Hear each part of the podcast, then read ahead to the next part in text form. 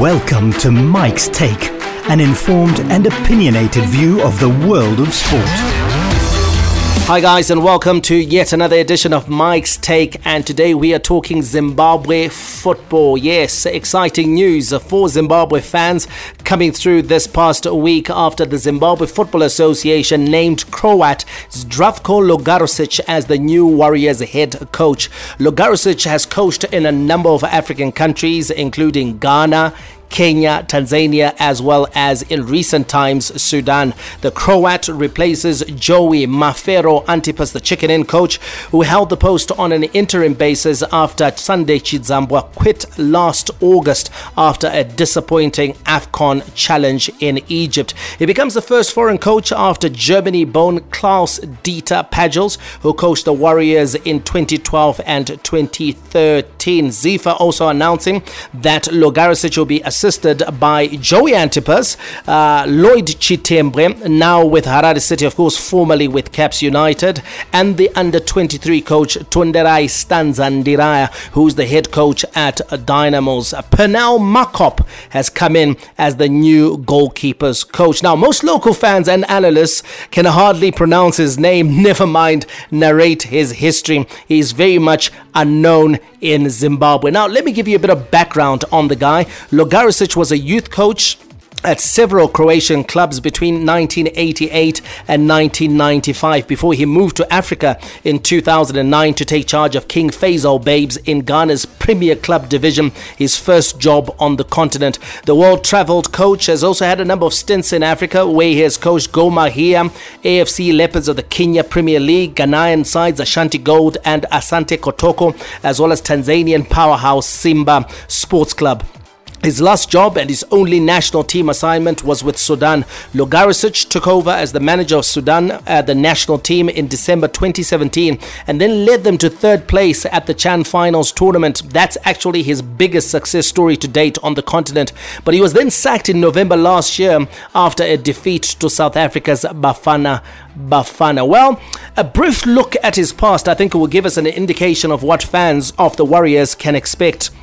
Logarušić is a firebrand, and the Croat comes with a checkered past, a history of running battles with employers, unreasonable demands, messy lawsuits, and, like Frenchman Eve Renard in Zambia, a reputation with the ladies. Now, he might not have the same movie star looks as the former Chipolopolo coach, but it is said that he more than measures up in the manliest game of all. In Kenya, the women of that country went as far as setting up a Facebook page to celebrate his nocturnal pursuits and were actually among the first to protest when Gor Mahia showed him the exit. And I'm wondering, is he going to have the same love that he had in East Africa here in Zimbabwe? You know, are the ladies going to take after Logarušić, or should it be the other way? Is Logarušić going to take after the local ladies here in Zimbabwe? It waits to be seen.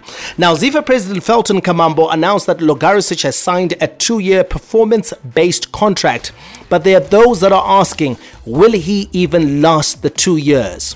So why this cynicism and skepticism? Well, let's take a look at that uh, coaching career on the continent. Let's go to his club coaching career. two thousand nine to two thousand ten, he was with King Faisal Babes. That's just one season. two thousand ten to two thousand eleven, Ashanti Gold, one season. twenty twelve and twenty thirteen, Gor Mahia, one season. Another just uh, another single season with Simba Sports Club. A single season with A F C Leopards. Less than a year with Interclub. And less than a year with Asante Kotoko in Ghana. That was in twenty seventeen. That same year, he was appointed as the na- national team coach of Sudan, and he spent just shy of two years in that country. So he is clearly a guy who has not been able to stay in one place, no matter where he has coached, whether it's clubs uh, in West Africa, clubs in East Africa, or even the national team of Sudan in North Africa. He just can't seem to stay put. In fact, to call him nomadic is actually an understatement. And so there will be questions that will be asked by local football fans as to how long can we hold on to this guy. Is he committed enough to the job? Can we satisfy his demands? Remember, I've already mentioned that he comes up with a lot of unreasonable demands, you know, and Zifa, as we know them, might not be able to meet those demands, especially if they're financial, because Zifa has been going on uh, for the last few years claiming that they are bankrupt and they don't have any money. So that one is a ticking time bomb on its own, waiting just to blow up in our faces. Now, to his credit though, Logarušić is the holder of a UEFA Pro license and a C A F A license, uh, which perhaps explains why I think he's never been short of suitors on the continent, because he's got the right papers, he's got the right coaching badges. In fact, with that UEFA Pro license, he can actually sit on the bench, in the dugout, at the very top level in Europe. Your Barcelonas, your Liverpools, uh, your Sevillas, your Portos, he's well qualified to be the managers of those clubs. And of course, that uh, C A F A license stands him in good stead here on the continent of Africa. Another thing to his credit, he actually played the game. In nineteen eighty-eight to nineteen eighty-nine, he was a, a, a Malmö player out in Croatia, and then he also played with Villingen as well. So he, he has played the game, and uh, you know that that's always good for the players. They derive their confidence if they can see that you are a coach who understands the way that football is played, who, who understand what they as the players go through. So that's going to be a plus for him when he's interacting with the players. And we've seen it with coaches like Norman Mapeza, the amount of respect he's able to get from the players, because the players look at Norman Mapeza and say, you know what, here's a guy who's played the game. He played local football. Norman Mapeza played uh, international football for the Warriors. Outstanding player he was for the Warriors in midfield as well as in defense. And then he also played at the very highest level, playing for Galatasaray in Europe. And uh, he even went and impressed at trials at West Ham. You know, players like Rio Ferdinand were taken aback at the quality of Norman Mapeza. And of course, whilst he was at Gala, he marked the legendary Romario out of the game at the New Camp, a game in which he was man of the match. So he's played in the UEFA Champions League, and that always leads to respect from the players. Now, Logarušić will face a baptism of fire in his first competitive match when the Warriors face African champions Algeria in back-to-back C A F Africa Cup of Nations qualifiers. That's in March, and uh, those matches are not going to be easy. We're playing the best side in Africa, and Logarušić will have to hit the ground running. He's going to have to make an impression in those two matches if he is to win the fans over.